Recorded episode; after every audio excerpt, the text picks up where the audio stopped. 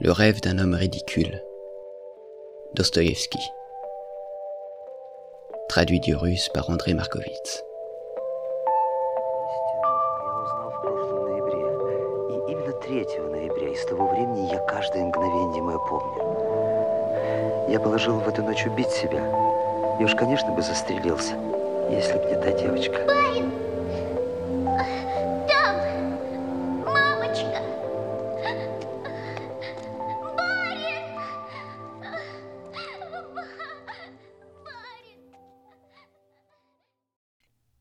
Je suis un homme ridicule. Maintenant, ils disent que je suis fou. Ce serait une promotion s'ils ne me trouvaient pas toujours aussi ridicule. Mais maintenant je ne me fâche plus. Maintenant je les aime tous. Et même quand ils se moquent de moi, c'est surtout là peut-être que je les aime le plus. Je me moquerais bien avec eux, pas de moi-même, non, mais en les aimant, si je n'étais pas si triste quand je les vois. Si triste, parce qu'ils ne connaissent pas la vérité. Et moi, je connais la vérité. Oh, qu'il est dur d'être seul à connaître la vérité. Mais ça, ils ne le comprendront pas. Non, ils ne comprendront pas. Avant pourtant, je me suis bien rongé d'avoir l'air ridicule. Pas d'avoir l'air, d'être. J'ai toujours été ridicule. Et je le sais peut-être depuis le jour de ma naissance. J'avais sept ans peut-être. Je savais déjà que j'étais ridicule. Après, je suis allé à l'école, après à l'université et quoi. Plus j'apprenais des choses, plus je n'en apprenais qu'une, que j'étais ridicule. Si bien qu'à la fin, toute ma science universitaire, pour moi, c'était comme si elle n'était là que pour une chose, pour me prouver et m'expliquer, au fur et à mesure que je l'approfondissais, que j'étais ridicule. La vie suivait la science, d'année en année. Je sentais grandir et se renforcer en moi cette conscience perpétuelle de mon air ridicule à tous les points de vue. Tout le monde s'est toujours moqué de moi. Mais personne ne savait, ne pouvait deviner que s'il y avait un homme sur Terre qui savait plus que tous les autres que j'étais ridicule, eh bien, c'était moi-même. Et voilà bien ce que je trouvais le plus humiliant, qu'il ne le sache pas. Mais là, c'était ma propre faute. J'ai toujours été si orgueilleux que, jamais, pour rien au monde, je n'ai voulu le reconnaître devant personne. Cet orgueil, il s'accroissait en moi d'année en année. Et si je m'étais autorisé à le reconnaître même devant n'importe qui, je crois que là, sur le champ, le soir, je me serais pulvérisé la tête d'un coup de revolver. Oh, comme je souffrais dans mon adolescence de ce que je ne puisse pas y résister, et que d'un coup, d'une façon ou d'une autre, je le reconnaisse, moi-même, devant mes camarades. Mais depuis que j'étais devenu un jeune homme, même si j'apprenais d'année en année et toujours de plus en plus, cette particularité monstrueuse qui était la mienne, je suis, je ne sais pas pourquoi, devenu un peu plus calme. Et justement, je ne sais pas pourquoi parce que, jusqu'à maintenant, je suis incapable de dire pourquoi. Peut-être parce qu'une circonstance faisait croître une angoisse terrible dans mon âme, une circonstance infiniment plus forte que tout mon être, je veux dire cette conviction constante qui m'avait pénétré que tout au monde, partout, était égal. Cela, je le pressentais depuis très longtemps, mais cette conviction totale m'est venue au cours de cette année, et bizarrement, d'un coup. J'ai senti d'un coup que ça me serait égal qu'il y ait un monde ou qu'il n'y ait rien nulle part. Je me suis mis à entendre et à sentir par tout mon être qu'il n'y avait rien de mon vivant. Au début, j'avais toujours l'impression que par contre, il y avait eu beaucoup de choses dans le passé, mais après, j'ai compris que dans le passé non plus il n'y avait rien eu, que c'était juste, je ne sais pourquoi, une impression. Petit à petit, je me suis convaincu qu'il n'y aurait jamais rien non plus. À ce moment-là, d'un coup, j'ai cessé d'en vouloir aux hommes, je ne les ai presque plus remarqués. Vous savez, ça se disait même dans les détails les plus infimes. Par exemple, ça m'arrivait, je marchais dans la rue, je me cognais à quelqu'un. Et pas parce que je pensais à quelque chose, à quoi pouvais-je bien penser. J'avais complètement arrêté de penser, à ce moment-là. Ça m'était égal. Si encore j'avais résolu les questions. Oh, je n'en avais résolu aucune, et Dieu sait qu'il y en avait. Mais tout m'était devenu égal, et les questions s'étaient toutes éloignées. Et donc, mais après ça, j'ai su la vérité. La vérité, je l'ai su en novembre dernier, et plus précisément le 3 novembre. Et depuis ce temps-là, je me souviens de chacun de mes instants. C'était un soir lugubre, le plus lugubre qu'il puisse y avoir. À ce moment-là, À onze heures du soir, je rentrais chez moi et, justement, je me souviens, je me suis dit que, vraiment, il ne pouvait pas y avoir de moment plus lugubre. Même d'un point de vue physique, il avait plu toute la journée. Et c'était une pluie froide, et la plus lugubre, une pluie même qui était comme féroce. Je me souviens de ça, pleine d'une hostilité flagrante envers les gens. Et là, d'un coup, vers onze heures du soir, la pluie s'est arrêtée et une humidité terrible a commencé. C'était encore plus humide et plus froid que pendant la pluie. Une espèce de vapeur remontait de tout ça, de chaque pierre dans la rue et de chaque ruelle, si l'on plongeait ses yeux dedans, au plus profond, le plus loin possible depuis la rue. D'un coup, j'ai eu l'idée que si le gaz s'était éteint partout, ça aurait été plus gai, que le gaz rendait le cœur plus triste, parce qu'il éclairait tout. Ce jour-là, je n'avais presque rien mangé, et j'avais passé tout le début de la soirée chez un ingénieur, où il y avait encore deux autres amis. Moi, je me taisais toujours et je crois que je les ennuyais. Ils parlaient de quelque chose de révoltant, et même d'un coup, ils se sont échauffés. Mais ça leur était égal, je le voyais, ils s'échauffaient juste comme ça. C'est bien ce que je leur ai dit d'un coup. Messieurs, je leur ai dit, mais ça vous est égal. Ils ne se sont pas sentis vexés, ils se sont tous moqués de moi. C'était parce que j'avais dit ça sans le moindre reproche, et juste parce que ça m'était égal à moi aussi. Eux, ils avaient vu que ça m'était égal, ça les avait tous mis en joie. Quand j'ai eu cette idée sur le gaz, dans la rue, j'ai regardé le ciel. Le ciel était terriblement obscur, mais on pouvait nettement distinguer les nuages avec, entre eux, des taches noires insondables. Tout à coup, dans une de ces taches noires, j'ai remarqué une toute petite étoile, et je me suis mis à la regarder fixement. C'était parce que cette toute petite étoile m'avait donné une idée. J'ai décidé de me tuer cette nuit-là. Cette décision, je l'avais prise fermement depuis déjà deux mois, et tout pauvre que j'étais, j'avais acheté un très beau revolver et le jour même, je l'avais chargé. Mais deux mois s'étaient déjà passés, il était toujours resté dans son tiroir, mais tout m'était tellement égal que j'avais fini par vouloir tomber sur une minute où ça me serait moins égal. Pourquoi ça? Je n'en sais rien. Et donc de cette façon, tous les soirs, en rentrant chez moi, je me disais que j'allais me brûler la cervelle. Je guettais la minute. Et là donc, maintenant, cette petite étoile m'avait donné l'idée, j'ai décidé que ce serait absolument pour cette nuit. Et pourquoi cette petite étoile m'a donné cette idée? Je n'en sais rien. Et là, pendant que je regardais le ciel, tout à coup cette petite fille m'a saisi par le coude. La rue était déjà déserte. Il n'y avait presque plus personne. Au loin, un cocher dormait sur ses drochkis. La petite fille avait dans les huit ans, un petit foulard sur les épaules avec juste une robe, toute trempée. Mais je me suis souvenu surtout de ses souliers, troués et trempés, et je m'en souviens toujours. Ce sont eux, surtout, qui m'ont sauté aux yeux. Elle, tout à coup, elle s'est mise à me tirer par le coude et à m'appeler. Elle ne pleurait pas, mais d'une voix bizarrement octante, elle criait des mots qu'elle n'arrivait pas à prononcer correctement, parce qu'elle était prise de fièvre, traversée de frissons. Je ne sais pas pourquoi elle criait, d'une voix terrorisée, désespérée. Ma maman, ma maman.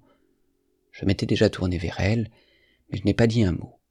Et je poursuivais mon chemin, mais elle, elle me poursuivait et me tirait par le coude, et à ce moment-là, sa voix eut ce son qui signifie le désespoir chez les enfants vraiment terrorisés. Ce son, je le connais. Même si elle n'articulait pas les mots, j'ai bien compris que sa mère était en train de mourir je ne sais où, ou bien que quelque chose leur était arrivé, et qu'elle avait couru appeler quelqu'un, trouver quelque chose pour aider sa maman. Mais je ne l'ai pas suivie, et au contraire, j'ai eu tout à coup l'idée de la chasser. J'ai commencé par lui dire d'aller trouver un gendarme. Mais d'un seul coup, elle a joint ses petites mains comme pour me supplier, et en sanglotant, en haletant, elle courait toujours à côté de moi et ne me lâchait pas. C'est là que j'ai tapé du pied et que j'ai crié. Elle, elle s'est juste exclamée. Monsieur, monsieur. Mais d'un seul coup, elle m'a abandonné et elle a traversé la rue à toute vitesse. Là aussi, un passant venait d'apparaître, et visiblement, elle m'abandonnait pour se jeter vers lui. J'ai grimpé jusqu'à mon quatrième étage. Je vis en location, nous avons des meublés.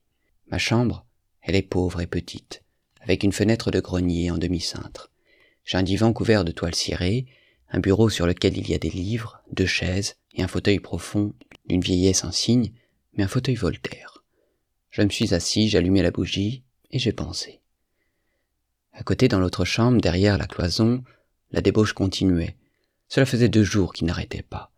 La pièce était occupée par un capitaine à la retraite, et il avait des invités, cinq ou six bons à rien. Il buvait de la vodka et jouait au stos avec des cartes usées. La nuit d'avant, il y avait eu une bagarre, et je sais que deux d'entre eux s'étaient longuement traînés par la tignasse. La logeuse voulait se plaindre, mais elle a eu une peur bleue du capitaine. Comme autre locataire dans nos meublés, il n'y a qu'une petite dame malingre et frêle, une femme de soldat, une provinciale, avec trois petits-enfants, et qui sont tous tombés malades dans nos meublés. Ces enfants et elle, ils ont peur du capitaine à s'en évanouir. Ils passent la nuit à trembler et se signer, et même le plus petit, de peur, a fait une espèce de crise. Ce capitaine, je le sais de source sûre, il lui arrive d'arrêter les passants sur le Nevski et de demander l'aumône. On ne veut de lui à aucun poste, mais chose étrange, c'est bien pour cela que je le raconte, ce capitaine, depuis un mois qu'il vit chez nous, il ne m'a jamais énervé le moins du monde. Évidemment, et dès le début, j'ai évité de le fréquenter, et puis il s'est vite ennuyé avec moi, mais il avait beau crier tant qu'il voulait derrière la cloison, et s'entasser autant qu'il voulait, moi, ça m'était toujours égal. Je reste toute la nuit dans mon fauteuil, et réellement, je ne les entends pas, tellement je les oublie. Parce que toutes les nuits, je ne dors pas, et jusqu'à l'aube, et voilà déjà un an que ça dure. Je passe toutes mes nuits devant mon bureau, dans mon fauteuil, et je ne fais rien. Les livres, je ne les lis que dans la journée. Je reste là et, même, je ne pense pas. C'est juste comme ça, quelques pensées errantes, et je les laisse errer. La bougie fond jusqu'au bout pendant la nuit. Je me suis assis à mon bureau sans faire de bruit. J'ai sorti le revolver et je l'ai posé devant moi. Quand je l'ai sorti, je me souviens, je me suis demandé Oui? Et je me suis répondu d'une manière absolument affirmative Oui. C'est-à-dire que j'allais me tuer. Je savais que cette nuit-là, j'allais me tuer à coup sûr. Mais combien de temps j'allais encore rester devant mon bureau jusqu'à ce moment-là Cela, je n'en savais rien. Et bien sûr, je me serais tué sans cette petite fille.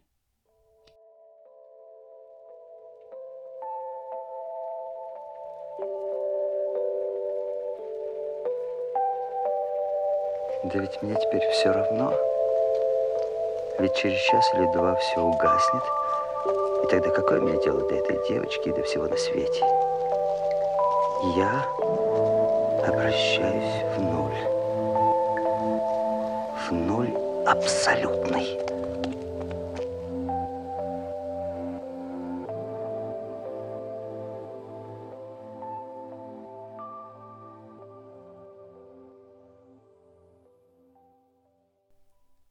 Vous comprenez, bien sûr, que ça m'était égal, mais la douleur, par exemple, je la ressentais. Quelqu'un m'aurait frappé et j'aurais senti de la douleur. C'était exactement pareil d'un point de vue moral. S'il était arrivé quelque chose qui fasse vraiment pitié, j'aurais ressenti de la pitié, exactement comme à l'époque, quand tout ne m'était pas encore égal dans la vie. J'avais bien ressenti de la pitié sur le moment. L'enfant, malgré tout, je l'aurais sûrement aidé. Alors pourquoi n'ai-je pas aidé la petite fille? Eh bien, à cause d'une idée qui m'était venue. Quand elle me tirait et qu'elle m'appelait tout à coup, une question avait surgi devant moi, une question que je ne pouvais pas résoudre. La question était oiseuse, mais je me suis fâché. Si je me suis fâché, c'est suite à cette conclusion que, si j'avais pris ma décision de me suicider cette nuit, alors tout devait m'être égal dans le monde, à ce moment-là plus encore que jamais. Pourquoi donc avais-je tout à coup senti que ça ne m'était pas égal, et que j'avais pitié de la petite fille? Je me souviens, j'ai eu pitié très fort. C'était même une espèce de douleur étrange, et même invraisemblable dans ma situation. Non, je suis incapable de mieux traduire cette sensation fugitive qui m'était venue à ce moment-là.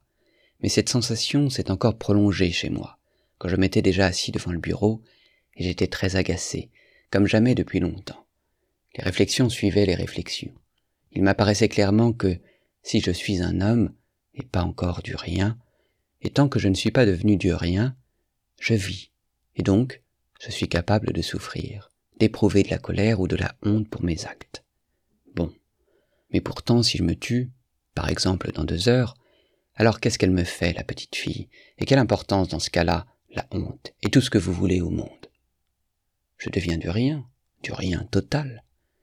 Et est-ce que réellement la conscience du fait que dans un instant je cesserai complètement d'exister, et donc que rien n'existerait, ne pouvait pas avoir la moindre influence sur cette sensation de pitié pour la petite fille et cette sensation de honte après l'infamie que j'avais commise. parce que c'est bien pour cela que j'avais tapé des pieds et que j'avais crié d'une voix hystérique sur cette malheureuse enfant, parce que, n'est-ce pas, non seulement tiens, je ne ressens aucune pitié, mais même si je commets une infamie inhumaine maintenant, j'ai le droit parce que d'ici deux heures tout sera éteint. Vous me croyez que c'est pour cela que j'ai crié? Pour moi maintenant, c'est presque une certitude. Je me représentais clairement que maintenant, la vie et le monde étaient comme dépendants de moi. On peut même le dire de cette façon que, maintenant, le monde, c'est comme s'il n'était fait que pour moi seul. Je me tue, et le monde n'existe plus, du moins pour moi. Sans parler déjà de ce fait que, peut-être, c'est vrai qu'il n'y aura rien pour personne après moi. Et le monde entier, à peine ma conscience sera éteinte, s'éteindra tout de suite comme un spectre, un attribut de ma seule conscience, et cessera d'être parce que peut-être ce monde, dans son ensemble, et tous ces hommes au fond, ils sont juste moi seul. Je me souviens qu'en réfléchissant dans mon fauteuil, je retournais toutes ces nouvelles questions qui se pressaient les unes après les autres dans une direction même complètement différente, et j'inventais des choses vraiment inattendues. Par exemple, cette réflexion étrange m'est venue tout à coup que si j'avais vécu auparavant sur la Lune ou sur Mars, et que j'y ai commis l'acte mais le plus honteux et le plus déshonorant qui puisse seulement s'imaginer, si, là-bas, pour cet acte, on m'avait avili et déshonoré comme on ne peut le ressentir et se l'imaginer qu'en rêve, dans un cauchemar, et si me retrouvant après sur Terre, j'avais conservé la conscience de mon acte sur telle autre planète, et que de plus j'ai su que jamais plus et pour rien au monde je n'y retournerais, eh bien en regardant la Lune depuis la Terre, est-ce que oui ou non, ça me serait encore égal? Aurais-je ressenti oui ou non de la honte pour mon acte? Ces questions étaient oiseuses et inutiles, parce que le revolver était déjà posé devant moi, et que je savais par tout mon être que ça, ce serait à coup sûr. Mais elle m'échauffait, et je m'agitais. C'était comme si je ne pouvais pas mourir maintenant, avant d'avoir résolu quelque chose. Bref, cette petite fille m'a sauvé la vie, parce que toutes ces questions ont éloigné le coup de feu. Pendant ce temps, chez le capitaine aussi, tout avait commencé à se calmer. Ils en avaient fini avec leurs cartes, et ils s'installaient pour dormir, et en attendant, ils se contentaient de grogner et finissaient sans conviction de s'injurier. Et c'est là tout d'un coup que je me suis endormi, ce qui ne m'était jamais arrivé auparavant, dans mon fauteuil, devant mon bureau. Je n'ai pas du tout remarqué à quel moment je me suis endormi. Les rêves, on le sait, ce sont des phénomènes extrêmement étranges. Telle chose apparaît avec une précision terrifiante, une finesse de joyer dans le rendu d'un détail, alors qu'on saute par-dessus telles autres, comme sans les remarquer du tout, par exemple, par-dessus l'espace et le temps. Les rêves, semble-t-il, sont mus non par la raison, mais le désir, non par la tête, mais par le cœur. Et néanmoins, parfois, ma raison pouvait me jouer en rêve de ces tours tellement rusés, et néanmoins il lui arrive en rêve des choses tout à fait incompréhensibles. Mon frère, par exemple, est mort il y a cinq ans. Parfois je le vois en rêve. Il prend une part active à mes affaires, nous sommes tous les deux très passionnés et néanmoins, moi-même, pendant toute la durée du rêve, je sais, je me rappelle parfaitement que mon frère est mort et enterré. Comment donc puis-je ne pas m'étonner de ce que, tout mort qu'il peut être, il soit quand même à mes côtés et s'agite avec moi Pourquoi ma raison peut-elle parfaitement admettre cela? Mais il suffit. J'en viens à mon rêve. Oui, c'est alors que ce rêve m'est venu, ce rêve du 3 novembre. Il me rit au nez, maintenant. Ils me disent que, justement, ce n'était qu'un rêve. Mais n'est-ce pas égal que ce soit ou non un rêve, si ce rêve m'est venu annoncer la vérité? Car si une seule fois vous avez su la vérité, et si vous l'avez vue, vous savez bien quelle est la vérité, et qu'il n'y en a pas d'autre, et qu'il ne peut pas y en avoir d'autre, que vous dormiez ou que vous viviez. Eh bien, soit, c'est un rêve, soit Mais cette vie que vous placez si haut, j'avais voulu l'éteindre par le suicide, alors que mon rêve, oh, mon rêve, il m'a annoncé une vie nouvelle, grandiose, puissante, renouvelée. Écoutez.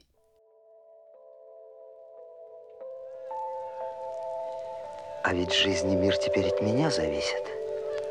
Застрелюсь, и мира не будет, по крайней мере, для меня. Я еще подумал тогда, что если б я жил прежде на Луне или на Марсе и сделал бы там какой-нибудь бесчестный поступок, было бы мне отсюда все равно или нет? Вот тут я и заснул. Заснул незаметно, и как бы продолжая рассуждать о тех же материях.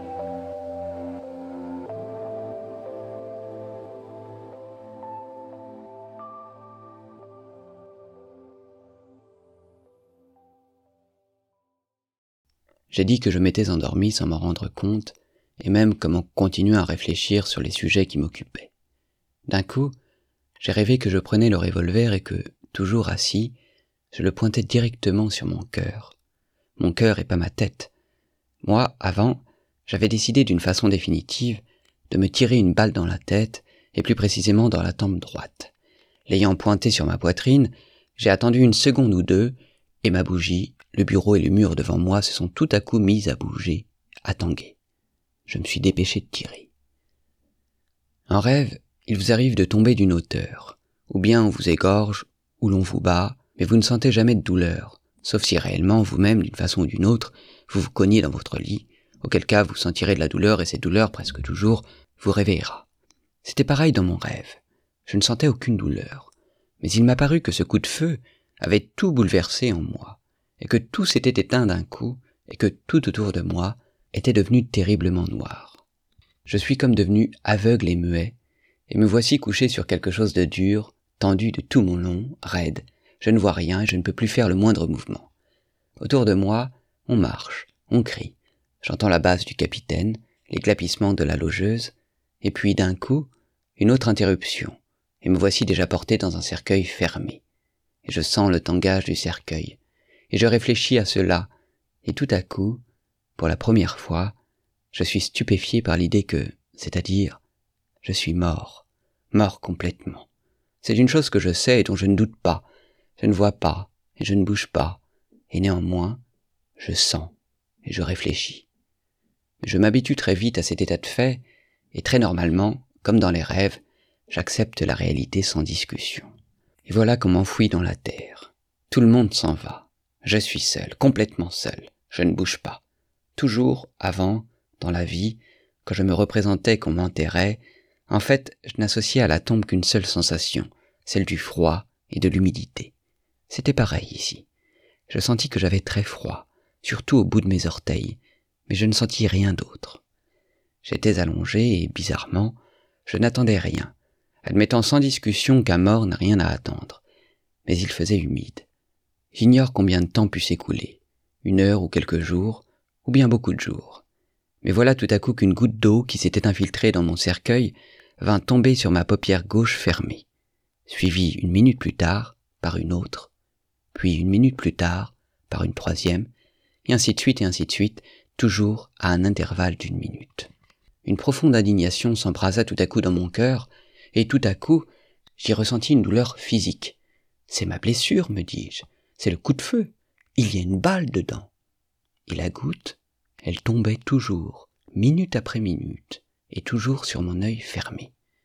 Et tout à coup, j'ai levé mon invocation, non pas avec ma voix, car j'étais immobile, mais avec tout mon être, vers le maître de tout ce qui m'arrivait.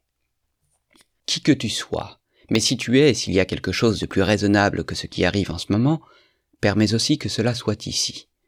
Mais si tu châties mon suicide déraisonnable par une existence qui se poursuivrait dans la monstruosité et dans l'absurde, sache que jamais, quelles que soient les tortures qui me seraient infligées, rien ne pourra se comparer à ce mépris que je ressentirai sans dire un mot, et même si mon martyr dure des millions d'années. J'appelais et je me tus. Pendant presque une minute entière, le silence continua. Il y eut même encore une goutte qui tomba. Mais je savais, je savais sans limite, indestructiblement, et je le croyais, que tout changerait maintenant à coup sûr. voilà que d'un coup, mon cercueil s'ouvrit. C'est-à-dire, je ne sais pas s'il fut ouvert ou exhumé, mais je fus pris par une espèce de créature sombre que je ne connaissais pas, et nous nous retrouvâmes dans l'espace. Tout à coup, mes yeux virent. C'était une nuit profonde. Jamais, jamais il n'y avait eu pareille obscurité. Nous volions dans l'espace déjà loin de la Terre. Je ne posais aucune question à celui qui me portait. J'attendais dans mon orgueil. Je m'assurais que je n'avais pas peur, et je me figeais d'extase à cette idée que je n'avais pas peur. Je ne me rappelle plus combien de temps nous volâmes, et je n'arrive pas à me représenter. Tout se passait comme toujours dans les rêves quand on saute par-dessus l'espace et le temps, et par-dessus les lois de l'existence et de la raison, qu'on ne s'arrête que sur les points qui nourrissent les rêveries du cœur. Je me souviens que tout à coup, je vis une petite étoile dans les ténèbres. C'est Sirius, demandai-je tout à coup, incapable de me retenir parce que je ne voulais rien demander. Non, c'est l'étoile que tu as vue entre les nuages quand tu rentrais chez toi, me répondit l'être qui m'emportait. Je savais qu'il possédait comme un visage humain. Bizarrement, je n'aimais pas cet être. Je sentais même une répulsion profonde. J'attendais le néant total. Je m'étais tué pour cela. Et voilà que j'étais entre les mains de cet être, pas humain, bien sûr, mais qui était, qui existait. Et donc il y a aussi une vie après la mort, me dis-je avec cette étrange frivolité du rêve, mais l'essence de mon cœur restait en moi dans toute sa profondeur. Et s'il faut être encore une fois, me disais-je, et vivre encore par l'implacable volonté de je ne sais qui, alors je ne veux pas qu'on triomphe de moi et qu'on m'humilie. Tu sais que j'ai peur de toi, et c'est pour cela que tu me méprises, dis-je d'un coup à mon compagnon, incapable de me retenir d'une question humiliante qui contenait un aveu, et ressentant au fond du cœur, comme la piqûre d'une épingle, toute mon humiliation. Il ne répondit pas à ma question, mais je sentis d'un coup qu'on ne me méprisait pas, et qu'on ne se moquait pas de moi, et même qu'on ne me plaignait pas, mais que le chemin avait un but, un but inconnu et secret, qui ne me concernait que moi seul. La peur grandissait dans mon cœur. Quelque chose, d'une façon muette mais douloureuse, se communiquait à moi et semblait me pénétrer. Nous volions dans des espaces obscurs et inconnus. Depuis longtemps, je ne voyais plus de constellations que l'œil reconnaissait. Je savais qu'il existe des étoiles dans l'espace céleste dont les rayons ne parviennent sur la Terre qu'après des milliers ou des millions d'années. Peut-être volions-nous dans ces espaces. J'attendais quelque chose dans une angoisse terrible et qui me torturait le cœur. Et tout à coup, une espèce de sentiment connu, et appelant au plus haut point, me bouleversa. Je vis tout à coup notre soleil. Je savais que ça ne pouvait pas être notre soleil, qui a donné naissance à notre Terre, et que nous étions à une distance infinie de notre soleil, mais je reconnus, je ne sais pas pourquoi, par toutes les fibres de mon être, que c'était un soleil exactement pareil au nôtre, sa réplique et son double. Une sensation douce, appelante, retentit dans mon âme comme une extase. La force d'une lumière originelle, de cette lumière qui m'avait mise au monde, se répandit dans mon cœur et le ressuscita, et je ressentis la vie, la vie d'avant, pour la première fois après ma tombe. Mais si c'est le soleil, si c'est un soleil absolument pareil au nôtre, m'écriai-je, alors où est la terre? Et mon compagnon me montra cette petite étoile qui luisait dans le noir d'un éclat d'émeraude. Nous volions droit vers elle. Et des répétitions pareilles sont donc possibles dans l'univers, et c'est donc ça la loi de la nature. Et s'il y a une terre là-bas, il est donc possible que ce soit une terre comme la nôtre, une terre absolument pareille, malheureuse, misérable, mais si précieuse, éternellement aimée, et qui fait naître en elle-même un amour si torturant chez ses enfants les plus ingrats, comme la nôtre m'écriai-je frissonnant d'un amour irrépressible, exalté pour cette terre d'auparavant, cette terre originelle que j'avais quittée. L'image de la pauvre petite fille que j'avais offensée fusa devant mes yeux. Tu verras tout, répondit mon compagnon. Une sorte de tristesse se fit entendre dans sa voix. Mais nous nous approchions rapidement de la planète. Elle grandissait devant mes yeux. Je distinguais déjà l'océan, les contours de l'Europe et d'un coup, la sensation étrange d'une espèce de grande, de sainte jalousie s'enflamma dans mon cœur. Comment une telle répétition est-elle possible Et dans quel but? J'aime, et je ne peux aimer que cette terre que j'ai quittée, sur laquelle j'ai laissé des éclaboussures de mon sang quand j'ai éteint ma vie, dans mon ingratitude par ce coup de feu en plein cœur. Mais jamais, jamais je n'ai cessé de l'aimer, cette terre, et même, l'autre nuit peut-être, quand je la quittais, je l'aimais d'une façon encore plus douloureuse. Y a-t-il de la douleur sur cette nouvelle terre? Sur notre terre, nous ne pouvons vraiment aimer qu'avec la douleur, et seulement par la douleur. Sinon, nous ne savons pas aimer. Nous ne connaissons pas d'autre amour. Moi, pour aimer, je veux de la douleur. Je veux, j'ai soif là maintenant, en m'inondant de larmes, de n'embrasser que cette terre que j'ai quittée. Et je ne veux pas de la vie. Je ne l'accepte sur aucune autre mais mon compagnon m'avait déjà quitté. D'un coup, et comme sans le remarquer le moins du monde, je me vis sur cette autre terre, dans la lumière éclatante d'une journée ensoleillée, plus belle que le paradis. Je me tenais, je crois, sur l'une de ces îles qui forment sur notre terre l'archipel grec, ou quelque part au bord du continent qui longe cet archipel. Oh, tout était exactement comme chez nous, mais semblait-il, tout irradiait une espèce de fête, une gloire grandiose, sacrée, enfin atteinte. Une mer d'émeraude caressante clapotait doucement sur la rive et l'embrassait avec amour, un amour évident, visible, presque conscient.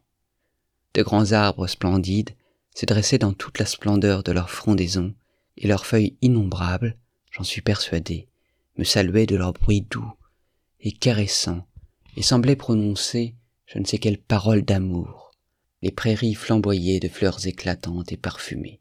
Des oiseaux, par volées, venaient traverser l'air, et sans me craindre, ils se posaient sur mes épaules et sur mes mains, et me frappaient joyeusement de leurs jolies petites ailes frissonnantes.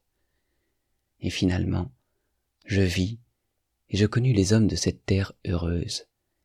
Ils vinrent vers moi d'eux-mêmes, ils m'entourèrent, ils m'embrassaient.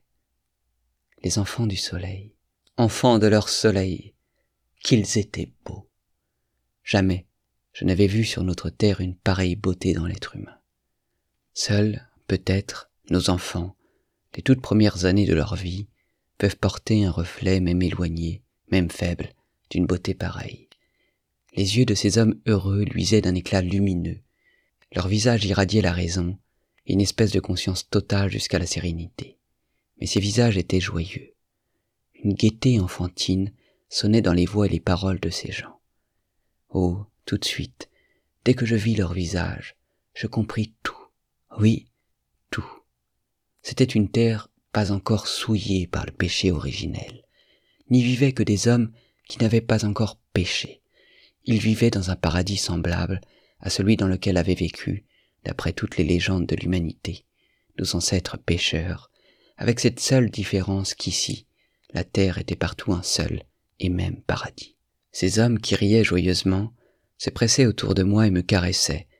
Ils m'emmenèrent chez eux, et chacun d'eux avait envie de m'apaiser. Oh, ils ne me posaient aucune question, mais c'était comme s'ils savaient déjà tout, du moins en avais-je l'impression, et ils voulaient chasser le plus vite possible toute trace de souffrance sur mon visage.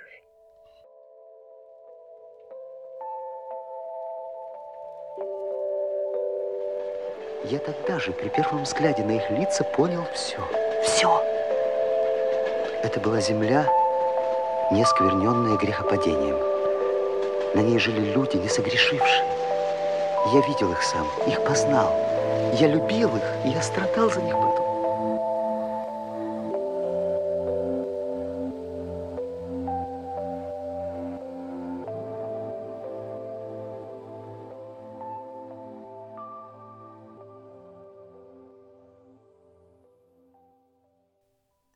Comprenez, encore une fois, et même si ce n'était qu'un rêve, mais la sensation d'amour de ces hommes innocents et beaux reste en moi à jamais, et je sens que leur amour s'épanche en moi, et aujourd'hui encore, de là-bas. Je les ai vus moi-même, je les ai connus, et j'ai acquis la conviction, je les ai aimés, j'ai souffert pour eux, par la suite. Oh, je compris tout de suite, même à ce moment-là, qu'en bien des choses, je ne les comprendrais pas du tout. Moi, un progressiste russe contemporain, un sale pétersbourgeois, ça me restait une énigme, qu'ils sachent par exemple tant de choses, mais qu'ils ignorent tout de notre science. Mais je compris très vite que leur savoir, parfait, se nourrissait d'autres intuitions que les nôtres sur Terre, et que leurs aspirations aussi étaient toutes différentes. Ils ne désiraient rien, ils étaient en repos. Ils n'éprouvaient pas cette aspiration à connaître la vie que nous éprouvons nous-mêmes, parce que leur vie était toute plénitude. Mais leur savoir était plus profond et plus haut que celui de notre science. Car notre science cherche à expliquer la vie. Elle cherche à la saisir par la raison pour apprendre à vivre aux autres. Eux, même sans la science, ils savaient comment ils devaient vivre. Et cela, je le compris, mais je fus incapable de comprendre en quoi leur connaissance consistait. Ils me montraient leurs arbres, et j'étais incapable de comprendre le degré d'amour avec lequel ils les regardaient, comme s'ils parlaient avec des êtres qui leur étaient semblables. Et vous savez, je ne me tromperai pas peut-être si je dis qu'ils conversaient, Oui, ils avaient trouvé leur langue, et je suis convaincu que les arbres les comprenaient. Ainsi, regardaient-ils toute la nature, les animaux qui vivaient avec eux dans la concorde, ne les attaquaient pas et les aimaient, vaincus par leur amour. Ils me montraient les étoiles, ils me parlaient d'elles à propos de quelque chose que je n'arrivais pas à comprendre.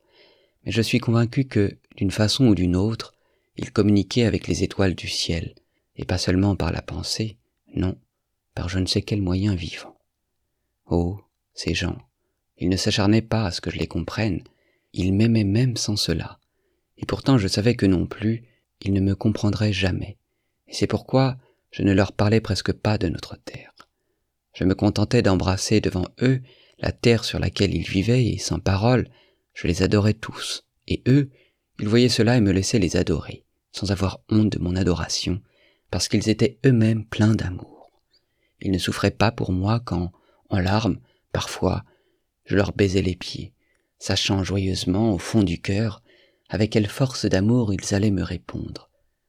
Parfois, je me demandais, stupéfait, comment arrive-t-il, de tout ce temps, à ne pas offenser quelqu'un comme moi, et à ne jamais éveiller en quelqu'un comme moi de l'envie ou de la jalousie? Je me suis souvent demandé comment j'avais pu moi-même, vantard, menteur comme je le suis, ne jamais leur parler de mes connaissances, des connaissances dont bien sûr ils n'avaient pas idée, ne pas vouloir les étonner, ne serait-ce même que par amour pour eux. Ils étaient vifs et joyeux comme des enfants. Ils vagabondaient dans leurs bois, dans leurs belles forêts, chantaient leurs belles chansons, se nourrissaient de nourriture légère, des fruits de leurs arbres, du miel de leurs forêts et du lait de leurs animaux qui les aimaient. Pour leurs vêtements et pour leur nourriture, ils ne travaillaient qu'un peu, et sans fatigue. Ils avaient de l'amour, et des enfants naissaient. Mais jamais je n'ai remarqué chez eux d'élan de cette sensualité cruelle qui touche presque tout le monde sur notre terre, tout le monde et chacun, et fait la seule source de presque tous les péchés de notre humanité. Ils fêtaient les enfants qui paraissaient chez eux comme de nouveaux acteurs de leur béatitude.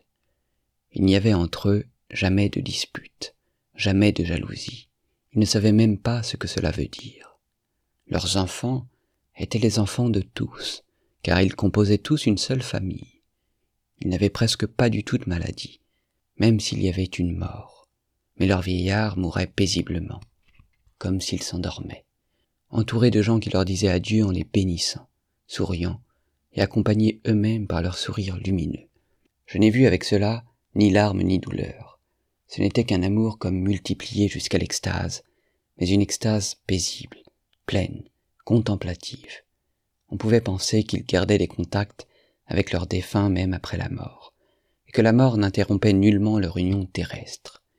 Ils ne me comprenaient presque pas quand je les interrogeais sur la vie éternelle. Mais sans doute en étaient-ils si convaincus inconsciemment qu'elle ne leur faisait même pas question.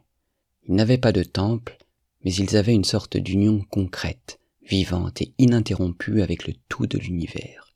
Ils n'avaient pas de foi, mais ils avaient une ferme connaissance qu'au moment où leur joie terrestre s'emplirait jusqu'aux limites de la nature terrestre, ce serait alors l'heure pour eux, vivants et morts, d'un accroissement encore plus fort de leur contact avec le tout de l'univers.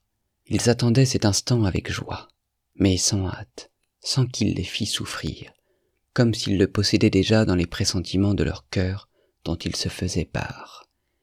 Le soir, avant d'aller dormir, ils aimaient composer des chœurs harmonieux et puissants. Dans ces chants, ils traduisaient toutes les sensations que leur avait données le jour qui s'achevait. Ils lui rendaient gloire et lui faisaient leurs adieux. Ils rendaient gloire à la nature, à la terre, à la mer, aux forêts. Ils aimaient composer des chansons les uns sur les autres et se couvraient de louanges comme des enfants. C'étaient les chansons les plus simples, mais elles coulaient du cœur et pénétraient les cœurs. Et ce n'était pas que pour les chansons, non, semble-t-il. C'est toute leur vie qui ne passait qu'à une chose, à s'admirer les uns les autres. Ils étaient comme amoureux les uns des autres, d'un amour total, général. Certaines de leurs chansons, des chansons solennelles, d'extase, me restaient presque incompréhensibles. Je comprenais les paroles, mais je n'ai jamais pu me pénétrer vraiment de toute leur signification. C'était comme si cela restait inaccessible à ma raison. mais comme si mon cœur, en revanche, s'en pénétrait inconsciemment et de plus en plus fort. Je leur disais souvent que tout cela, je le pressentais depuis longtemps, que toute cette joie et cette gloire, elle se disait à moi encore sur notre terre par une nostalgie comme appelante, qui devenait parfois une douleur insupportable, que je les pressentais, eux tous avec leur gloire, dans les rêves de mon cœur et dans les songes de mon esprit, et que souvent, sur notre terre, je ne pouvais pas regarder sans larmes le soleil couchant. Ma haine pour les hommes de notre terre contenait toujours une douleur. Pourquoi ne pouvais-je les haïr sans les aimer? Pourquoi ne pouvais-je pas ne pas leur pardonner?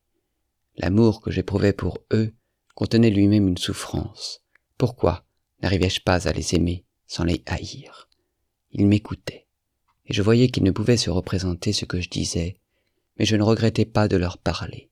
Je savais qu'ils comprenaient toute la force de ma nostalgie pour ceux que j'avais quittés. Oh, quand ils me regardaient de ce regard gentil et pénétré d'amour, quand je sentais qu'en leur présence mon cœur aussi devenait aussi juste et innocent que leur cœur à eux, alors je ne regrettais plus de ne pas les comprendre. La sensation de plénitude de la vie me coupait le souffle, et, sans prononcer un mot, je leur disais des prières. Oh, maintenant, ils se moquent tous de moi, en face. Ils m'assurent que même en rêve, on ne peut pas voir tous ces détails que je rapporte maintenant, que dans mon rêve, je n'ai ressenti qu'une simple sensation née du propre délire de mon cœur, et que les détails, je les ai inventés une fois que je me suis réveillé. Et quand je leur ai révélé que peut-être cela était réellement advenu, mon Dieu, quel rire ils m'ont jeté à la figure, et quelle gaieté je leur ai procuré. Oh non, bien sûr, je n'ai été vaincu que par la simple sensation de ce rêve, elle seule s'est conservée dans mon cœur blessé jusqu'au sang. Mais les images réelles et les formes de mon rêve c'est-à-dire celles que j'ai vues vraiment à l'heure où je dormais, étaient emplies d'une telle harmonie, elles étaient si belles, si envoûtantes et si vraies qu'à mon réveil, bien sûr, j'étais incapable de les incarner dans nos faibles paroles, si bien que réellement, elles devaient comme s'estomper dans mon esprit, et donc, réellement, peut-être, moi-même, sans en avoir conscience, j'étais obligé d'inventer les détails par la suite, et bien sûr, en les déformant, surtout avec mon désir passionné de les rapporter le plus vite possible, même n'importe comment. Mais comment pourrais-je ne pas croire que tout cela fut en réalité? C'était peut-être mille fois mieux, plus lumineux, plus pénétré de joie que je ne le raconte. Je veux bien que ce soit un rêve, mais tout cela ne pouvait pas ne pas être. Vous savez, je vais vous dire un secret. Tout cela, peut-être bien, c'était tout sauf un rêve parce qu'il y a une chose qui s'y est passée, une chose vraie, jusqu'à une telle horreur qu'elle n'aurait pas pu me venir dans mon rêve.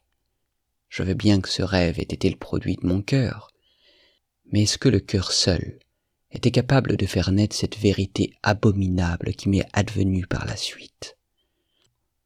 Comment aurais-je pu inventer cela tout seul, ou le rêver avec mon cœur? Comment, mon cœur frivole, mesquin, Comment ma raison insignifiante ont-ils pu s'élever jusqu'à une telle révélation de vérité? Oh, jugez vous-même, jusqu'à maintenant, je le cachais. Mais maintenant, cette vérité, je vais la dire jusqu'au bout. Le fait est que je les ai tous corrompus.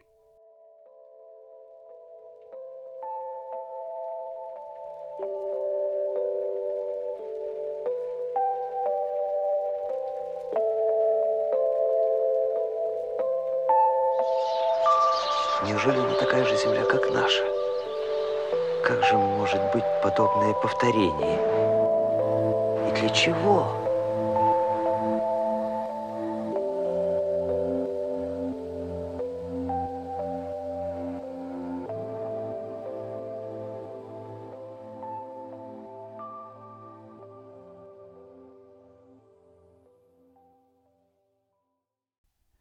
Oui, oui, à la fin, je les ai tous corrompus.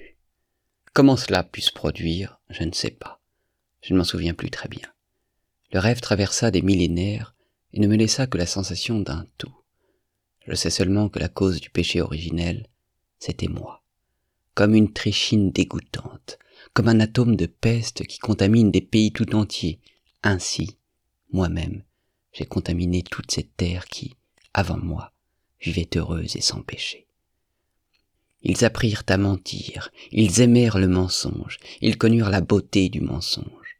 Oh, peut-être, cela commença-t-il innocemment, par une plaisanterie, une coquetterie, un jeu entre amoureux, réellement peut-être par un atome, mais cet atome de mensonge s'enfonça dans leur cœur et leur plut. Puis, très vite, naquit la sensualité. La sensualité engendra la jalousie, la jalousie, la cruauté. Oh, je ne sais pas, je ne me souviens plus. Mais très vite, le premier sang jaillit. Ils s'étonnèrent, ils furent horrifiés, et commencèrent à se disperser, se désunir. Parurent les alliances, mais cette fois, les uns contre les autres. Commencèrent les querelles, les reproches. Ils connurent la pudeur, et firent de la pudeur une vertu. Naquit la notion d'honneur, et chaque alliance hissa son propre drapeau. Ils torturèrent les animaux, les animaux s'éloignèrent d'eux dans les forêts, et furent leurs ennemis. Commencèrent les luttes pour les séparations, l'autonomie, l'individualité, pour le mien et le tien. Ils parlèrent des langues différentes. Ils connurent la douleur et aimèrent la douleur. Ils eurent soif de souffrance et dirent que la vérité ne pouvait être atteinte qu'à travers la souffrance. Alors parut la science. Quand ils devinrent méchants, ils parlèrent de fraternité, d'humanité, et comprirent ces idées. Quand ils devinrent criminels, ils inventèrent la justice, et s'imposèrent toute une série de codes pour la conserver. Et pour se conserver les codes, ils instaurèrent la guillotine. Ils ne se souvenaient qu'à peine de ce qu'ils avaient perdu, et ne voulaient même plus croire qu'un jour ils avaient été innocents et heureux.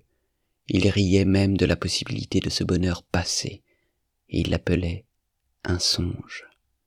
Ils ne pouvaient même pas se le représenter en forme et en image, mais chose étrange et merveilleuse, ayant perdu toutefois dans leur bonheur passé, l'ayant traité de fable, ils voulurent tellement redevenir innocents et heureux, l'être une fois encore, qu'ils succombèrent devant le désir de leur cœur, comme des enfants, déifièrent ce désir, érigèrent des temples, et se mirent à prier leur propre idée, leur propre désir, tout en croyant pleinement, dans le même moment, qu'il était impossible et irréalisable, mais l'adorant jusqu'aux larmes et se prosternant devant lui.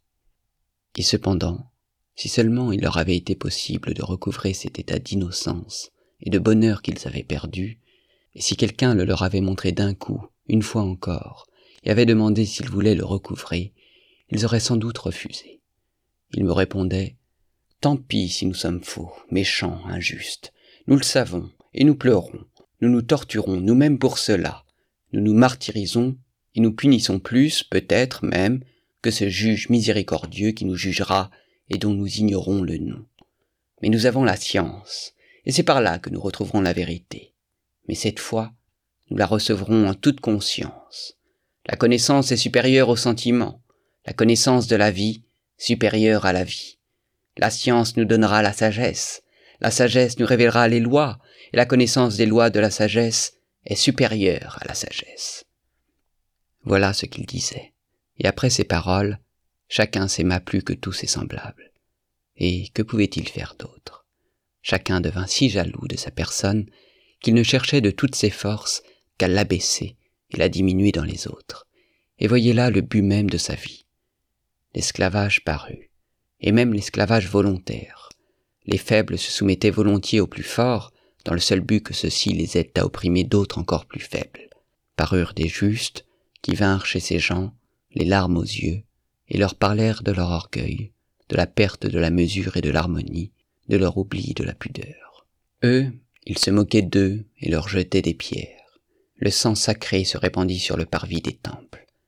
Mais on vit paraître des gens qui commencèrent à imaginer comment retrouver une union qui ferait que chacun, tout en continuant de s'aimer plus que les autres, puisse vivre sans gêner son prochain, et comment vivre ainsi tous ensemble, pour ainsi dire, dans une société de concorde.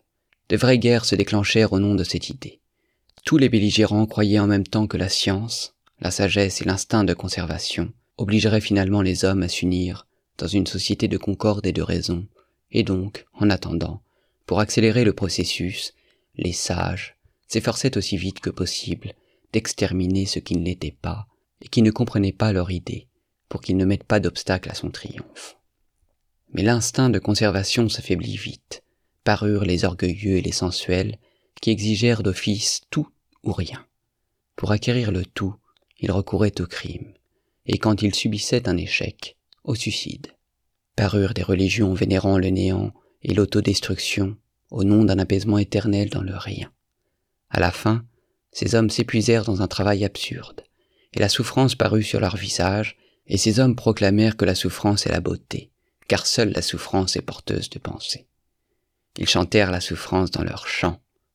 Je marchais parmi eux, en me tordant les bras, et je pleurais sur eux, mais je les aimais, peut-être, encore plus qu'avant, quand il n'y avait aucune souffrance sur leur visage, et quand ils étaient innocents et si beaux. J'aimais leur terre qu'ils avaient souillée plus encore qu'au moment où elle était un paradis, et seulement parce que le malheur y était apparu.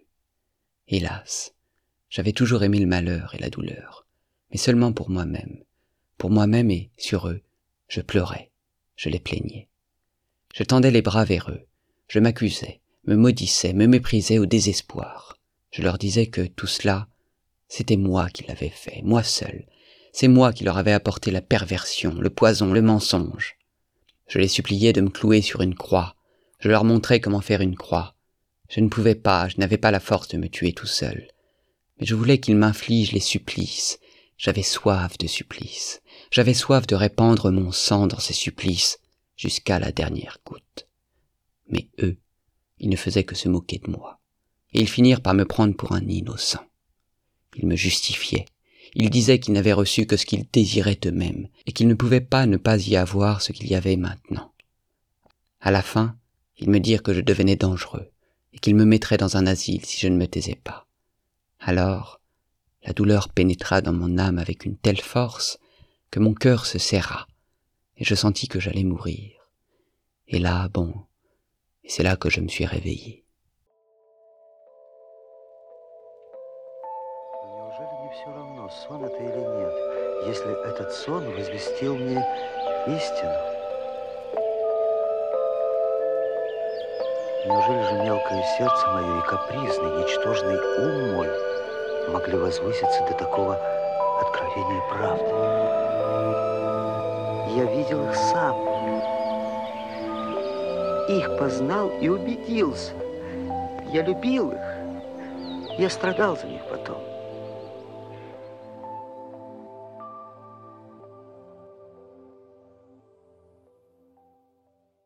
C'était déjà le matin, c'est-à-dire que l'aube n'avait pas encore paru, mais il était près de six heures. Je me suis réveillé dans le même fauteuil, ma bougie avait fondu entièrement, on dormait chez le capitaine et tout autour, dans notre appartement, il y avait un silence rare. J'ai commencé par bondir, plein d'une surprise extrême. Jamais rien de pareil ne m'était arrivé, même jusqu'au détail, au petit rien. Jamais je ne m'étais endormi, par exemple, de cette façon, dans mon fauteuil. Là, d'un seul coup, debout, le temps de reprendre mes esprits, j'ai vu devant moi, dans un éclair, mon revolver, tout prêt, chargé. Mais en un instant, je l'ai repoussé. Oh maintenant la vie, la vie. J'ai levé les bras, j'ai invoqué la vérité éternelle. Je n'ai pas invoqué, j'ai pleuré. L'exaltation. Une exaltation sans limite soulevait tout mon être. Oui, la vie. Et puis, le prêche. Le prêche. J'ai pris cette décision en une seconde. Et bien sûr pour toute la vie. J'irai prêcher. Je veux prêcher. Quoi? La vérité. Car je l'ai vue. Je l'ai vue de mes yeux, vue dans toute sa gloire. Et donc, depuis ce temps, je prêche. Et puis, j'aime tous ceux qui se moquent de moi. Je les aime plus que les autres. Pourquoi? Je ne sais pas, je ne peux pas l'expliquer. Mais, soit. Ils disent que même maintenant je m'y perds. C'est-à-dire que si je me suis tellement perdu maintenant, qu'est-ce donc qu'il en sera plus tard? Vérité vraie. Je m'y perds, et plus tard, peut-être, ce sera encore pire. Et bien sûr, je m'y perdrai plusieurs fois avant de trouver la façon dont il faut que je prêche, c'est-à-dire les paroles et les actes, parce que c'est une chose très difficile à accomplir. Moi, même aujourd'hui, je vois ça clair comme le jour. Mais écoutez, qui donc ne s'y perd pas? Et néanmoins, tout le monde marche vers une seule et même chose. Du moins chacun essaie d'atteindre une seule et même chose, depuis le sage jusqu'au dernier brigand, seulement par des chemins différents. C'est une vieille vérité. Mais voilà ce qu'il y a de nouveau. C'est impossible que je me perde trop, parce que j'ai vu la vérité, parce que j'ai vu et que je sais que les hommes peuvent être beaux et heureux sans perdre le pouvoir de vivre sur la terre. Je ne veux pas et je ne peux pas croire que le mal soit l'état normal des hommes. Or, s'ils se moquent, c'est seulement de cette croyance-là. Mais comment pourrais-je ne pas croire? J'ai vu la vérité. Je ne l'ai pas inventée dans mon esprit. Je l'ai vue. Je l'ai vue et son image vivante a pour toujours empli mon âme. Je l'ai vue dans une plénitude si complète que je ne peux pas croire qu'elle puisse ne pas exister chez les hommes. Et donc, comment pourrais-je me perdre? Je peux m'écarter, bien sûr, et même plusieurs fois je parlerai peut-être même avec des mots qui ne seront pas à moi, mais pas longtemps. L'image vivante de ce que j'ai vu sera toujours avec moi. Elle me corrigera, elle me dirigera toujours. J'ai la fraîcheur, j'ai la vigueur, et je marche, et je marche, même pour mille ans peut-être. Vous savez, je voulais même cacher au début que je les avais tous corrompus. Mais c'était une erreur. Tenez la première erreur. Mais la vérité m'a chuchoté que je mentais. Et elle m'a préservé. Elle m'a dirigé. Mais comment faire le paradis? Je ne sais pas, parce que je ne sais pas le dire avec des mots. Après mon rêve, j'ai perdu les mots. Du moins tous les mots principaux, les plus utiles, mais soit. Je marcherai. Je parlerai toujours sans me lasser, parce que j'ai quand même vu de mes propres yeux, même si je ne sais pas redire ce que j'ai vu. Mais voilà bien la chose qu'ils ne comprennent pas, ceux qui se moquent. Un rêve qu'il a vu, n'est-ce pas? Un délire, une hallucination. Et ils trouvent ça malin. Et ils sont si fiers. Un rêve? Qu'est-ce qu'un rêve? Et notre vie? Elle n'est donc pas un rêve? Je dirais plus, tant pis. Tant pis si cela ne se réalise jamais. Et s'il n'y a jamais le paradis. Cela, quand même, je le comprends. Eh bien moi, malgré tout, je continuerai de prêcher. Et pourtant, c'est si simple. En un jour, en une heure, tout pourrait se construire d'un coup. Ce qui compte, aime ton prochain comme toi-même. Voilà ce qui compte. C'est tout, et il ne faut rien d'autre. Tu trouveras tout de suite comment construire. Et pourtant tout cela, ce n'est rien qu'une vieille vérité qu'on rabâche, qu'on a lu des billions de fois. Mais voilà, elle n'a pas pris racine. La conscience de la vie est supérieure à la vie. La connaissance des lois du bonheur supérieure au bonheur. Voilà ce qu'il faut combattre. Et je combattrai. Et si seulement tout le monde le voulait tout se construirait d'un coup. Quant à la petite fille, je l'ai retrouvée. Et j'irai, j'irai.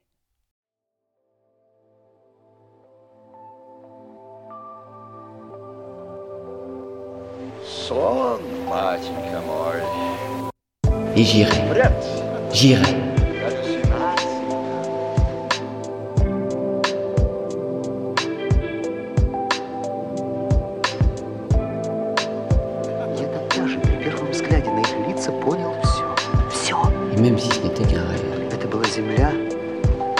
оскверненная грехопадением. На ней жили люди, не согрешившие. Я видел их сам, их познал. Я любил их, я страдал. Même si ce n'était qu'un rêve. Et la sensation d'amour de ces hommes innocents et beaux reste en moi à jamais. Je sens que leur amour s'épanche en moi. Et aujourd'hui encore, de là-bas. Je les ai vus moi-même, je les ai connus, et j'ai acquis la conviction, je les ai aimés. J'ai souffert pour eux. tout de suite, même à ce moment-là, quand bien des choses, je ne les comprendrai pas du tout. C'est impossible que je me perde trop, parce que j'ai vu la vérité.